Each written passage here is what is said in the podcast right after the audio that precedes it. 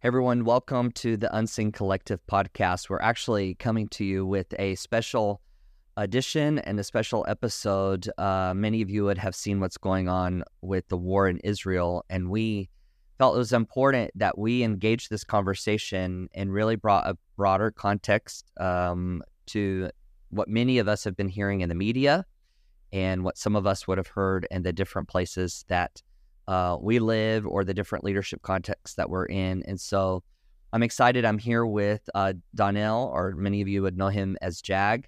And both of us are really honored to have Bishop Robert Stearns with us today. Um, he is a leading voice and has been for many years on Israel and the Jewish people. He has been leading the uh, Day of Prayer for the Peace of Jerusalem, was the visionary behind that, partnered with Pastor Jack Hayford when he was alive for that. I know I've been a part of that for many, many years. He's also the presiding bishop of the historic Ta- Tabernacle Church in Buffalo, New York, and he is the founder and leader of Eagles Wings Ministry, which has so many different amazing ministries within it uh, to engage people in Israel and to learn more about it, including um, a program that I've been a part of, which is called the Watchman on the Wall. So, welcome, Bishop Stearns. We're so glad that you're with us today and that you're safe. Uh, would you just give us a little bit of context of where you've been the last few days and uh, what you know is happening right now on the ground in Israel? Absolutely. Well, it's a it's an honor to be with both of you. Um, Ty, I've known you for many years and have appreciated um, just the way that you steward the call of God on your life and the integrity and authenticity of your ministry. So it's always a pleasure and honor to be with you, Ty. And uh, Jag, it's great to make a new friend from uh, from New Jersey. Uh, that's my stomping grounds. I'm there often. Uh, North nice. Jersey. I lived in Bergen County for many years. I lived in Oradell for many years, and wow. Uh, uh, our great friend there in in Cranford, Pastor Clem Salerno. So good to be with both of you today. yeah, I've just returned from Jerusalem. Um, our ministry has been bringing pilgrims to Israel since 1994. We've brought about 30,000 people on pilgrimage to Israel since 1994. We have multiple trips that happen all year long. Um, but our single largest trip every year is always the trip that happens around the Day of Prayer for the Peace of Jerusalem, that, which Pastor Jack and I launched together in 2004. And uh, that trip around that event is always the largest trip that we host every year. I had the privilege of having Pastor Jack's grandson, Pastor Brian Bauer, on our group this year, and his great granddaughter, Brian's daughter, Hannah. So it was a special honor to have those multi generational um, representations of Pastor Jack's legacy with us on the trip. We had 300 um, believers from 22 nations on our tour. It was the largest tour we've ever done. Uh, 45 of those were pastors, uh, many of them pastors from throughout Europe and then also Brazil. And um, it was it was a phenomenal trip. It was you know every trip to Israel. If you've never been, uh, I say you know, every Christian at least once in your life must purpose in your heart that you're going to worship the Lord in his land. It is transformational, it is life changing. There is nothing like it. And I tell people, you know, don't you dare go to Disney uh, before you go to Israel. You know, that you've got to get your priorities straight and you've got to get there. Absolutely. And so it was an amazing trip. It was incredible, like they all are. And on Friday night, around midnight, the last of our pilgrims took off and headed home. Uh, we got them all off to the airport. And my sons and I went back to Jerusalem. Uh, I was staying to film some television there over the next few days. I had some programming and some teaching to film. And all of a sudden, Saturday morning, we were awakened to the sound of the sirens of the Iron Dome, the alarm system, the Iron Dome that many are familiar, familiar with, a super high tech um, warning and uh, interception mechanism that Israel has in place. Why? Because since 2005, Israel has endured not hundreds, not thousands, tens of thousands of rockets from Gaza have been fired into Israel since Israel's absolute withdrawal from Gaza in 2005. I don't want to get ahead of ourselves, but I just want to make the point right here. It's ludicrous. It is irrational to see all of these free Gaza end the occupation in Gaza signs. Israel left Gaza in 2005. There has not been an Israeli soldier, not an Israeli army base, not an Israeli village. There has been zero Israeli presence in Gaza since 2005. And yet Israel has had to endure constant rocket attacks for the past almost 20 years. More about that later. So when the sirens started going off, started going off early Saturday morning, uh, my son's and my assumption was just, oh, this is another rocket attack. And sadly, um, that's kind of the norm in Israel. And you know, everybody knows where your bomb shelter is, and everybody knows what's to, what to do when the rocket attack happens. Um, so However, within a couple hours, we started getting texts, we started getting alerts, and it became very clear this was not uh, another rocket attack. This was a full scale invasion, the size and scope of which Israel has not seen since 50 years ago to the day, uh, the Yom Kippur War. Um, so, similar to the Yom Kippur War, this happened on a high holy day. This was the holiday of uh, Shemini Atzeret it's right at the end of Tabernacles near the festival of Simchat Torah, the rejoicing in the law. It's actually called, that holiday is called the day of our greatest joy. That's the that's what the tagline of that holiday is. And so on that holiday, on that Shabbat, when most Israelis have their phones off because they're honoring the Sabbath, so they don't use electricity, they turn off their phones. Communication is down. And that day of vulnerability, uh, the enemy attacked with a full scale invasion, and close to 1,300 Israelis were butchered uh, within the land of Israel proper. Uh, children, toddlers, babies, grandmothers, um, uh, just, you know, burned alive, um, butchered to death, um, taken hostage. The latest figures I've seen are just under 200 hostages held within Gaza right now. Um, so this was not a military to military operation. Um, this was not, uh, you know, an, an, attack of a military onto a military base. This was a savage, brutal uh, attack on innocent civilians, which is a war crime according to international law. And uh, we were there for the first uh, four and a half, five days of it. Um, uh, we could not get out uh, until uh, some very well connected friends of ours were able to quickly and quietly um, get us out through. We drove through the desert in the middle of the night through to Amman, Jordan, and then were able to catch a plane the next morning to uh, to Qatar, to Doha, and then from Doha back to New York. Um, so yeah, it's it's shocking. It is um, you struggle to find words that are um, alarming enough for us to understand that um, this certainly is Israel's 9 11. This may be another 9 11 for the world because there is a very real possibility of this turning into a regional conflict, which I think could easily turn into a world conflict. Um, so we're, we're living in extraordinary days. Uh, Jesus says, when you see these things, look up, your redemption draws nigh. So, certainly, we keep one eye trained on the heavens, we keep one eye trained on God's heavenly kingdom. And yet, we are called to engage in a very real way in the world that is in front of us. And so, we've been working day and night. Um, Eagles Wings has massive humanitarian efforts. We're in the middle of a $250,000 emergency campaign um, four. We have four outreaches active on the ground right now. Yesterday, we fed 7,000 soldiers on the front lines. Um, so we're actively mobilizing and, and, doing all we can uh, to provide emergency help.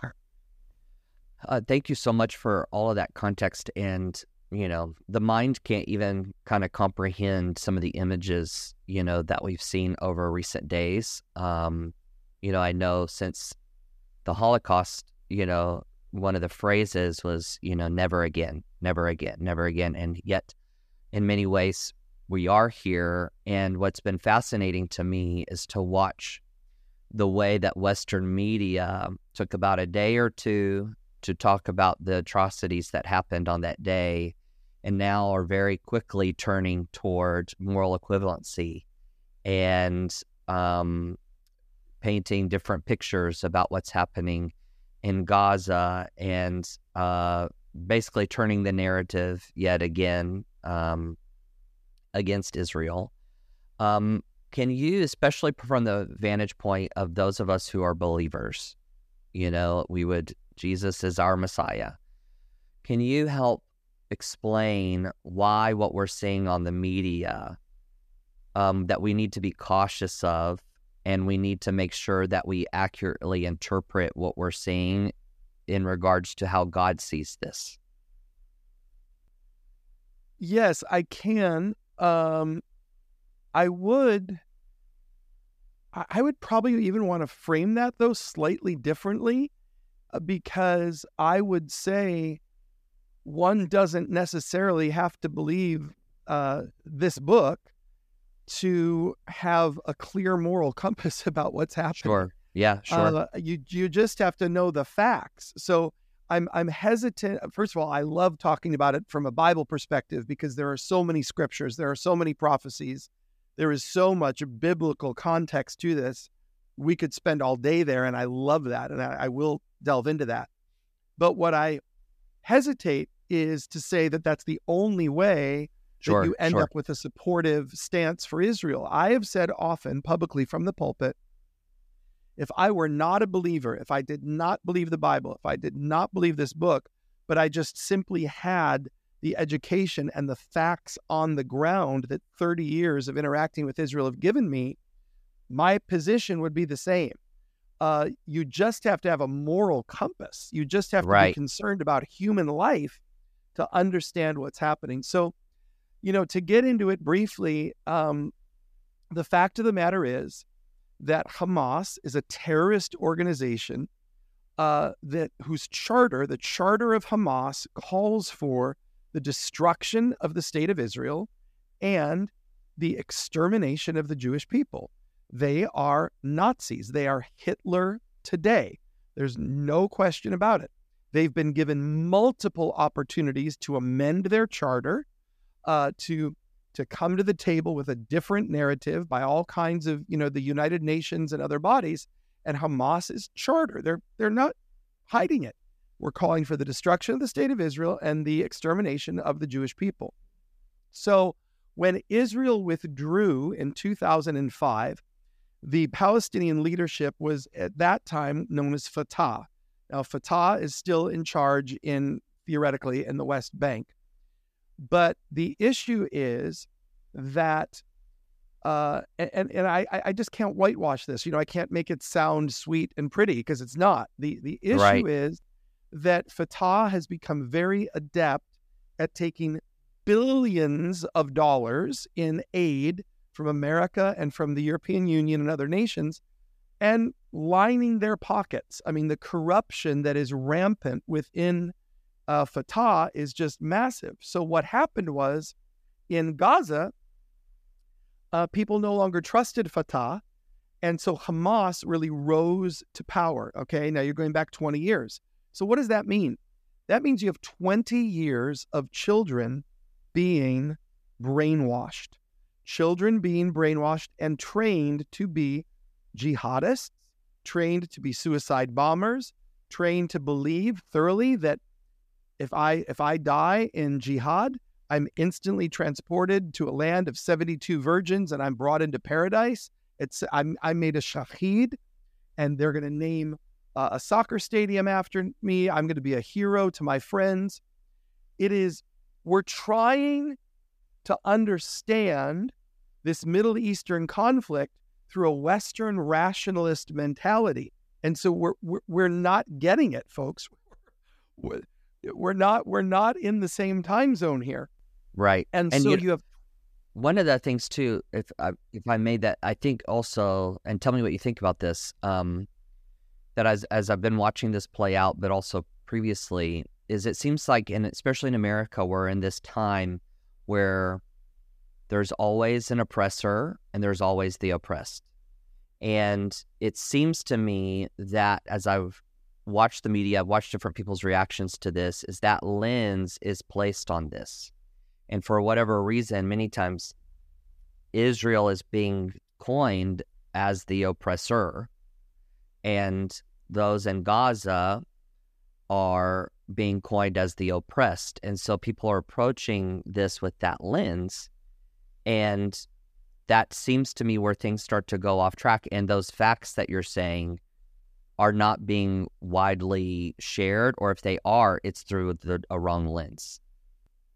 Well, you're raising an incredible point, and as as you both you know know, uh, this generation is interpreting reality through the lens of social justice. Social justice context is is you know completely the the lens that we're we're going through. And and listen, there may be very good reason for that. There may be very, you know, thank the Lord where we need to change, we need to grow, society needs to evolve into new places of justice, etc. However, uh, any truth taken to an extreme becomes an error. And so we we have this situation where now you have this coalition of victimhood which really is bizarre, right? You've got Islamo fascists uh, being supported by the gay community, who, if they lived in the land of Islamo fascists, would be would be killed or imprisoned because that's the penalty with under Sharia law. So you have this very odd, strange juxtaposition of the extreme left coming into alignment with radical Islam that just makes no sense. But to your point of oppressor and oppressed, that goes back to what I said earlier that without the facts on the ground, um, this is a highly complicated situation, which is why I try to get people to Israel or at least to really study the issue. When you begin to understand, number one, that Israel was not you know, Israel was not an aggressive people who came and colonized a space in the Middle East.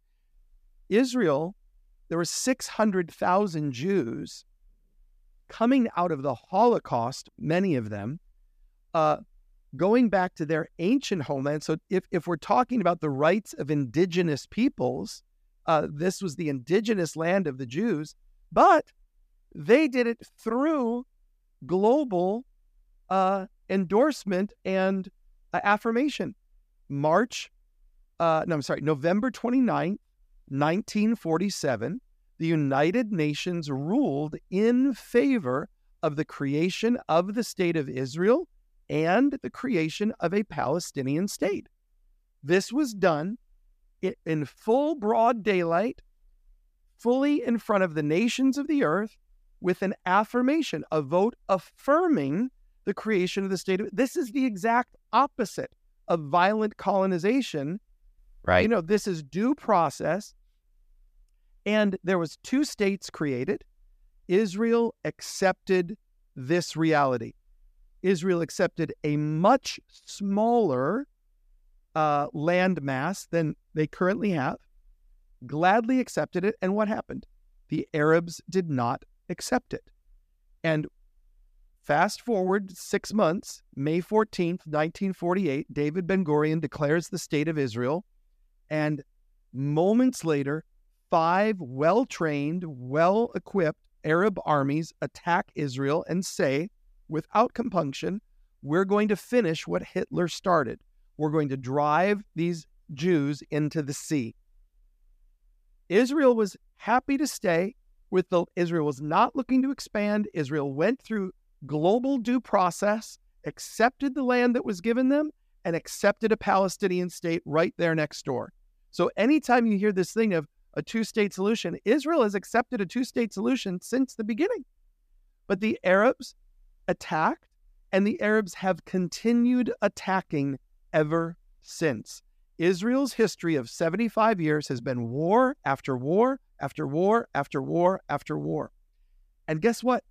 They keep winning the wars. And when they win the wars, there there's more territory that They don't want to take back Gaza, but they're going to have to do something with Gaza because here's what's happened. And so this is the the reality that we find ourselves in. But uh, hyper emotional, victimized people don't like facts. Yeah. I mean, to that point, just the misinformation being an issue, social media feeding as much as people are consuming it.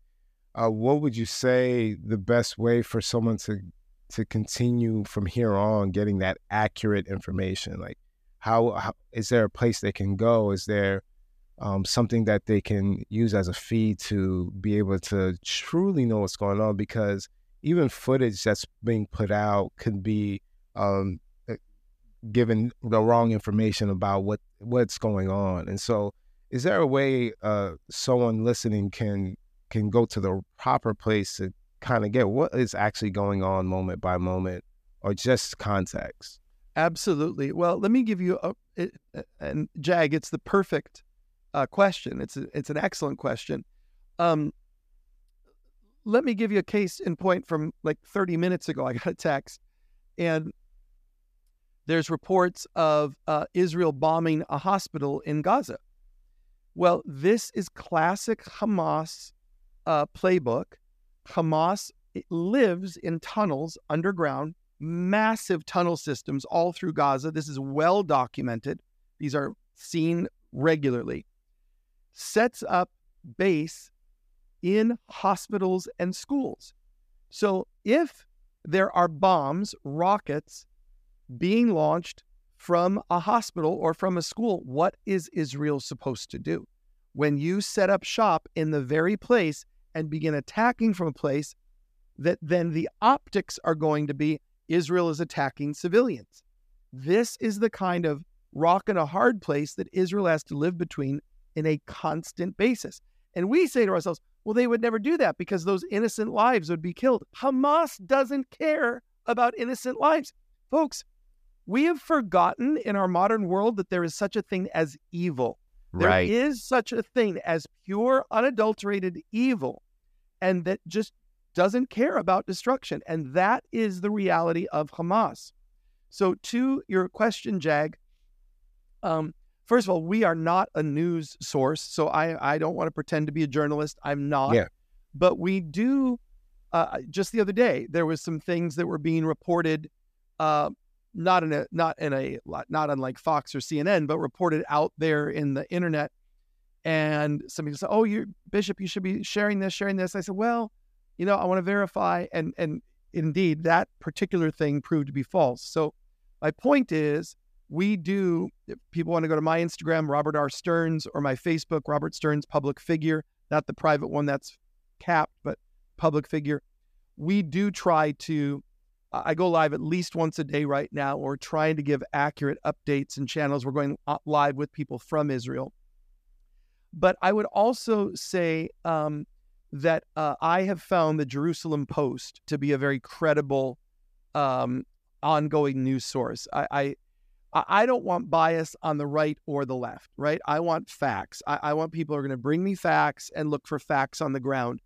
And I have found that the Jerusalem Post is is a credible, um, balanced news source uh, in the in the midst of things over the years. So that would be one that I'd recommend. On this point with the media, um, because you know, with our audience, I think being uh, young leaders, many of whom would have gone to public university or private university here in the U.S. Um, and would have not only heard it from the media but heard it from within their their places of academia. Why do you think it is that there seems to be a concerted effort to to villainize or minimize Israel and ultimately the Jewish people? Like what how would you explain that, especially to people where this may be a new concept to them to even start to uncover? Like you've been being fed some things that are absolutely untrue. So it's a great question. And really, to restate your question, your question is why is there anti Semitism? Like, uh, correct. You know, right. So anti Semitism is the oldest racism.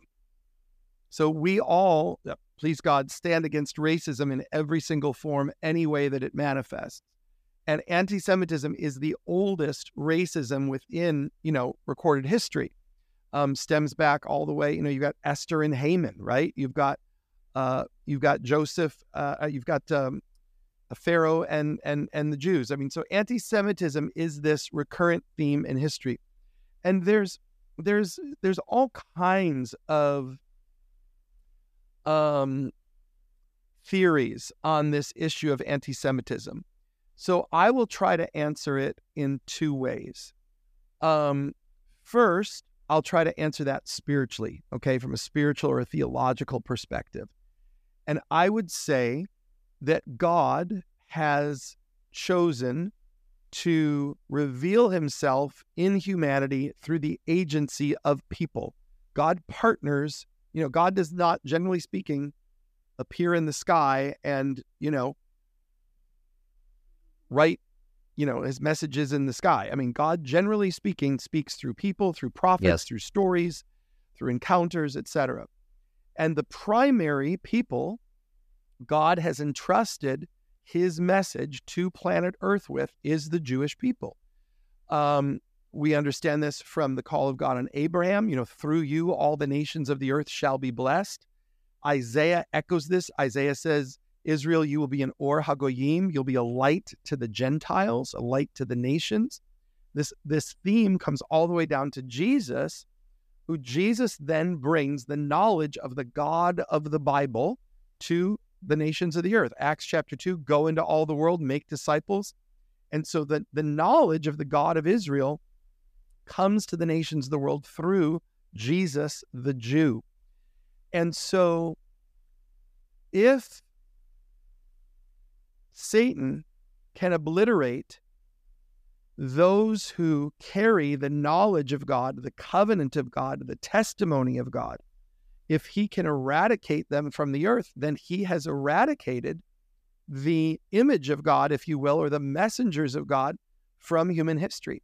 Now, all the more so when those people are in the land of Israel, because what many people don't understand is that scripturally, God has a covenant with the Jewish people, and God has a covenant with the land of Israel. This is something that is very foreign to American evangelical mindset, but there is dirt on planet Earth that is different than other kinds of dirt. There is dirt that God says, this dirt is holy dirt. This land is holy land. God says, I'm putting my name, I'm putting my testimony, I'm putting my presence in this place forever. And so when you have the people of God and the land of God back into alignment, that is the single greatest apologetic that this Bible is true. There are hundreds of verses. I'm sorry, you got me. I'm going to be preaching. Come on, come on, preach, preach, preach, preach. You got me preaching here, brothers. Uh, there are hundreds of scriptures that talk about true. The people coming back and the land being flourishing, desert blossoming as a rose, etc. And it's happening. It's happening in front of our eyes. And so the enemy hates this. And so, from that perspective, that is metaphysically, spiritually, what I believe is the driving force of anti Semitism. It is a spiritual desire to disprove and dis- dethrone the God of the Bible. Now, remove all of that and let's just come at it from a sociological perspective.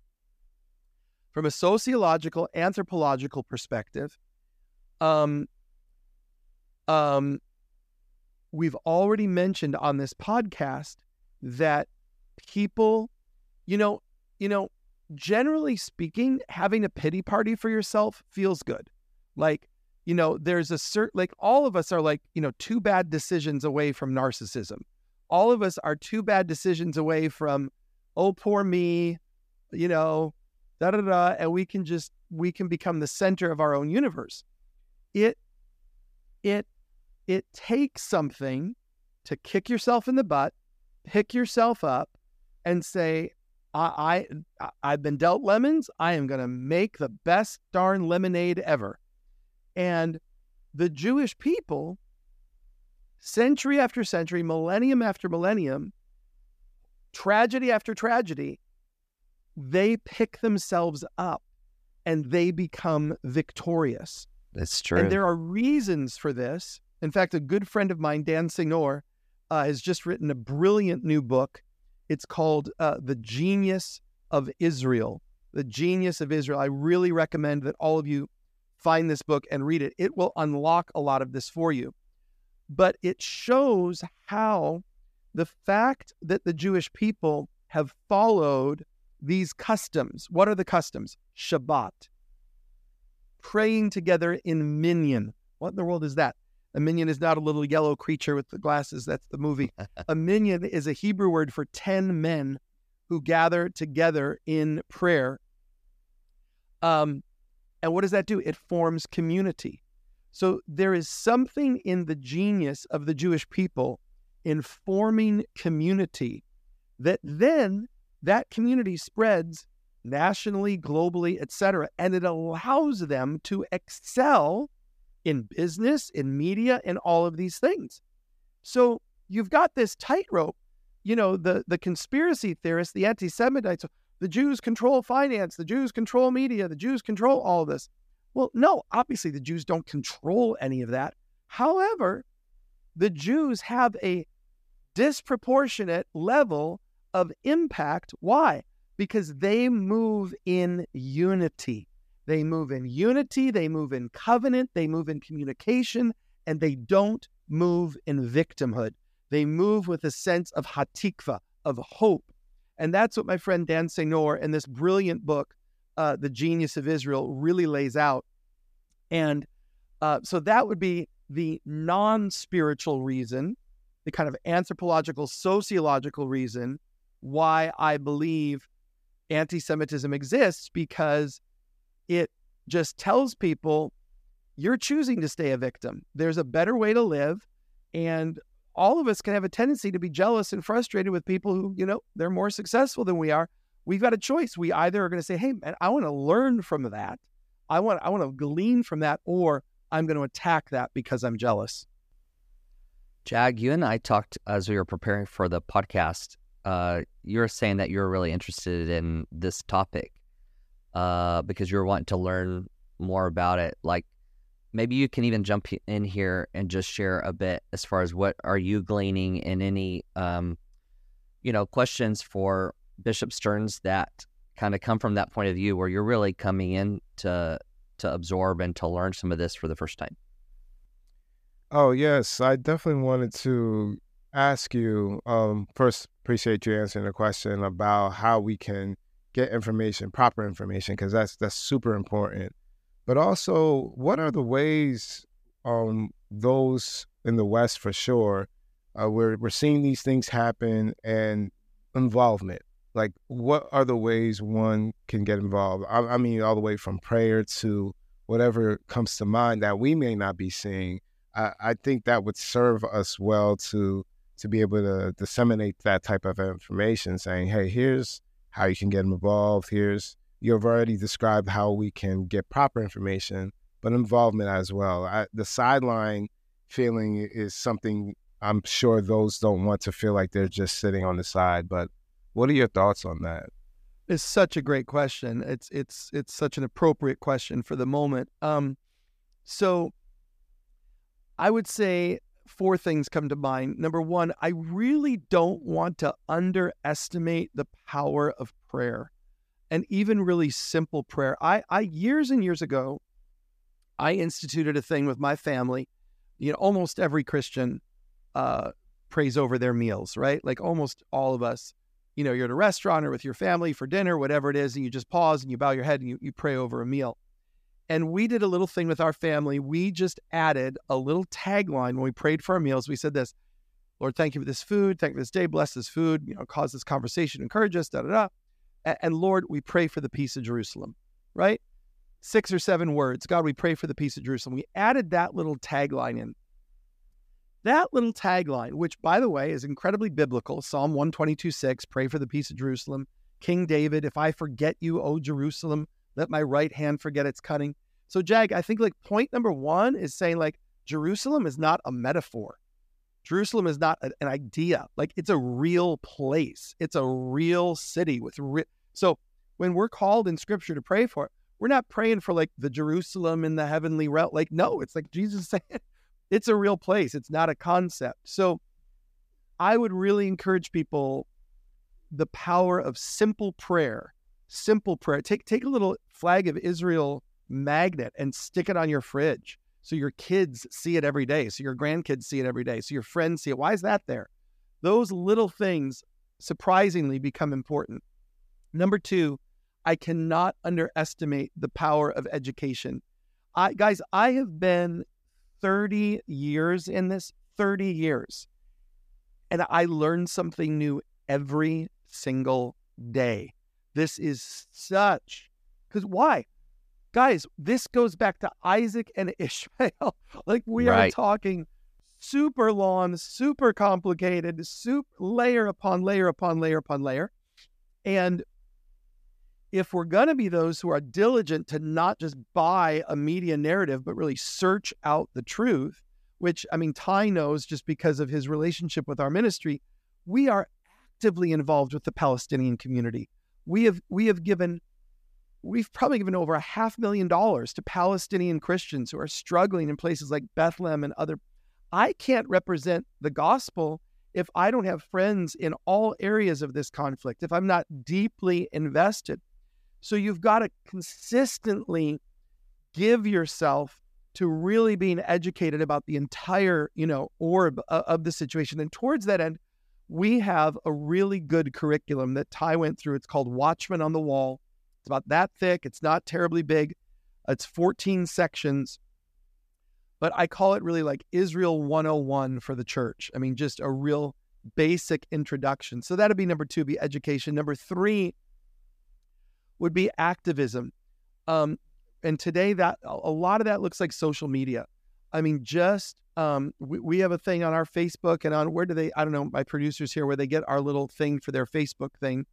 Um, but it's it's the, the you know put up there i stand with israel you know i'm get that out there get something on your social media because that is the public square of the day and and right now the jewish people are feeling incredibly alone. They are feeling incredibly attacked. They are feeling incredibly vulnerable. Uh, and we're going to talk about this in a moment but there are pro hamas rallies happening all over public universities. It's unbelievable. It's unthinkable, but it's a reality. Um, stand, you know, stand there as an ally, right?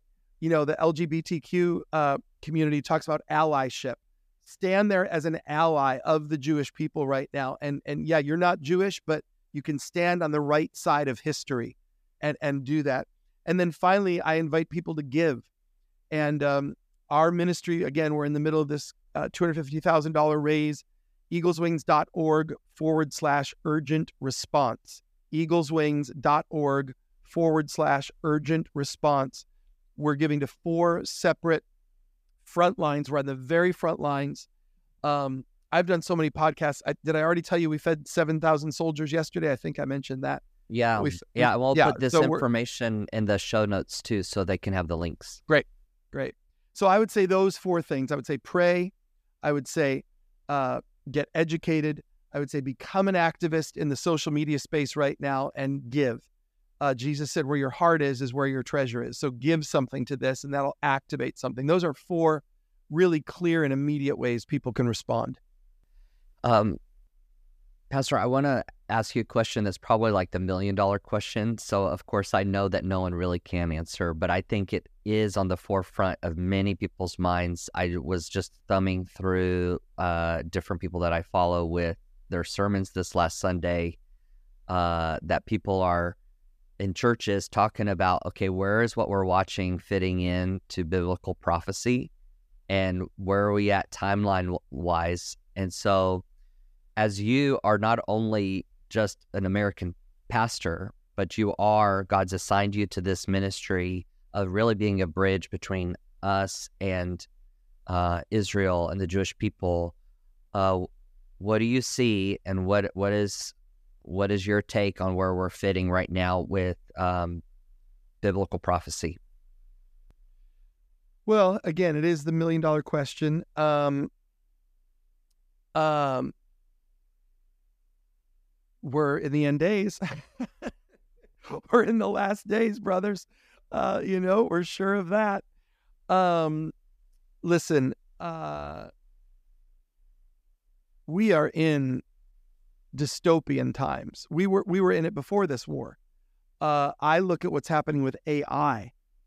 I look at what's happening with the fact that at this point it's algorithm fighting algorithm. You know, there's this massive polarization. Everybody's demonizing everybody else, and everybody's deliberately polarizing culture. It's like, where is the sane center? Where is the principled center um, that would hold society together right now?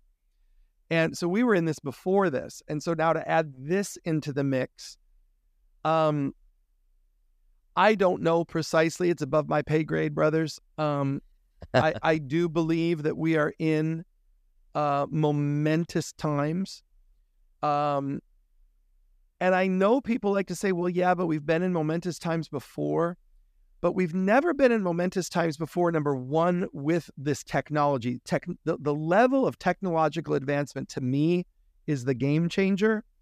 And then number two, we've never been, we've only had Israel in the land 75 years and Jerusalem uh, not trodden under by the Gentiles since 67.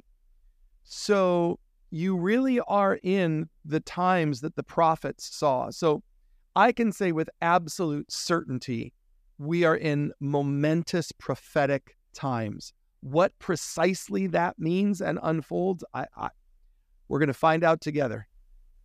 Yeah, it seems, and Jag, you can comment to this, but it seems, if anything, as I've been watching and listening to others, there is right now, like we're in this window where there is high sensitivity to prophecy, to what's happening in Israel, and how does that relate to us and Jesus's return. And so I wonder if we have an opportunity here you know, for a calling back, for repentance in general, for uh, not only contending for what's happening in Israel, but, you know, the church as a whole needs to get some things right. Yeah, I was, uh, to your point, Ty, I was, as uh, you were talking, Robert, I was just thinking, how does uh, church, how does ministry, how does any of those aspects of reaching people, how one would connect this to this current situation we're in to be able to minister the gospel and and make some urgent awareness of what's going on. So as you were saying that, Ty, that's immediately I was thinking about how can um, church ministries continue to connect what is going on right now in their in their um, bringing of the gospel to whatever medium that they're using. Yeah, I agree, and and I wonder too Okay. How are you encouraging pastors and leaders? Because some of the people that listen to this podcast are local church leaders. Um, so, Bishop, how are you encouraging pastors and leaders? You told how we can respond as far as with prayer, with activism, with giving, um, and with education. Uh, is that same for pastors, or is there another layer to that in leading your congregation through this time uh, that you might be able to encourage people in? Well, it, it's such a crucial thing. Um,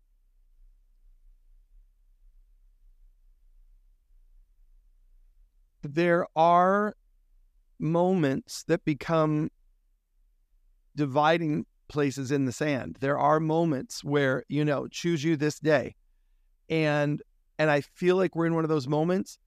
I also feel, and this is beyond the scope of what we have time left for, but I'll just tease it out maybe for another time. But there's a big part of me that also feels and doesn't feel, I know God is in this shaking. Like this isn't catching God by surprise. And I don't I I am I appreciate American Western Christianity, I guess. It's what I grew up in, it's what brought me to faith. But the current American Western church is not where we need to be. And Say that. Where, Go ahead. You know, be plain. it's just there's there is a shaking that we need. We Yeah, are yeah. not living largely in biblical, wholehearted, devoted, zealous devotion to Christ and his kingdom. We got a lot of spiritual entertainment. We got a lot of we're happy in Babylon. Uh, we got a lot more of culture in the church than we have church and culture. Come on. And so there's a huge part of me that says shakings like this are absolutely necessary um, to awaken the remnant. Sometimes all it takes for the remnant to awaken is like that clarity to come, that that call to come, and then to shake off those, right? I mean, there was wise virgins and foolish virgins. They had oil, they didn't have oil. You know, we're coming to that kind of moment. Is there oil in your lamp? Are you are you on task? Are you on point? Are you listening? Are you engaging? And so I believe, uh, and again, it's beyond the scope of this, but I've been saying for years what is emerging in the earth is what I call Jerusalem centered Christianity. We are living very much in this iteration that really goes back to a Greco Roman mindset. It really traces back to Constantine, the Council of Nicaea 324, the syncretism of all kinds of things. And God is shaking all this, and He's saying, Yes. You are rooted in the covenant of Abraham, Isaac, and Jacob. That is how you get in. Paul, this is New Testament. Paul says, You're the wild olive branch, you're grafted in. So you better get clear about that because if you're not, then you are in a system that is not, in my opinion, uh, going to endure. Um, you know, I preached on Sunday and I said, uh, I said, to present half of Jesus is to present a false Jesus. And so we we want the Jesus who's peaceful. We want the Jesus who's loving. We want the Jesus who's merciful. We want the Jesus who's forgiving. And I said on Sunday, when's the last time you saw an internet meme of John chapter, I think it's seven, Jesus takes a whip and goes into the temple and he's whipping and overturning, you know, we don't talk about that Jesus. We don't talk about the Jesus who said, I haven't come to bring peace. I've come to bring a sword. I, I'm I'm going to bring. It's going to be family member against family member. right. So, yes, there is Jesus, the peaceful, the loving, the kind, the merciful, but there's also Jesus, the judge. There's also Jesus, the wild eyed guy with a whip in his hand. And so we have got to enter into the whole counsel of God. We, we have this concept that there's the God of the Old Testament who was a warrior, and, and then there's the God of the New Testament. No, he's the same yesterday, the today, same. and forever. Right. He is a God of peace, but he is also a man of war. He's a mighty man of war. And so we've got to embrace and understand the totality of who he is in this hour. You guys It's got just- me all riled up. so so good. And you know, I also started a series on Sunday called "Watch the Fig Tree," and really the when you look throughout biblical history, and I think this is what I, I'm I'm really encouraging our church people and all people in is when you oppose the Jewish people and and the land, so Israel being a land more than a political system, but the land you are coming in complete opposition of God, who has proven he will tear a whole nation down Egypt, ancient Egypt. He will throw it all down to keep this covenant. So there's a real fear of the Lord where it's like, don't mess with this.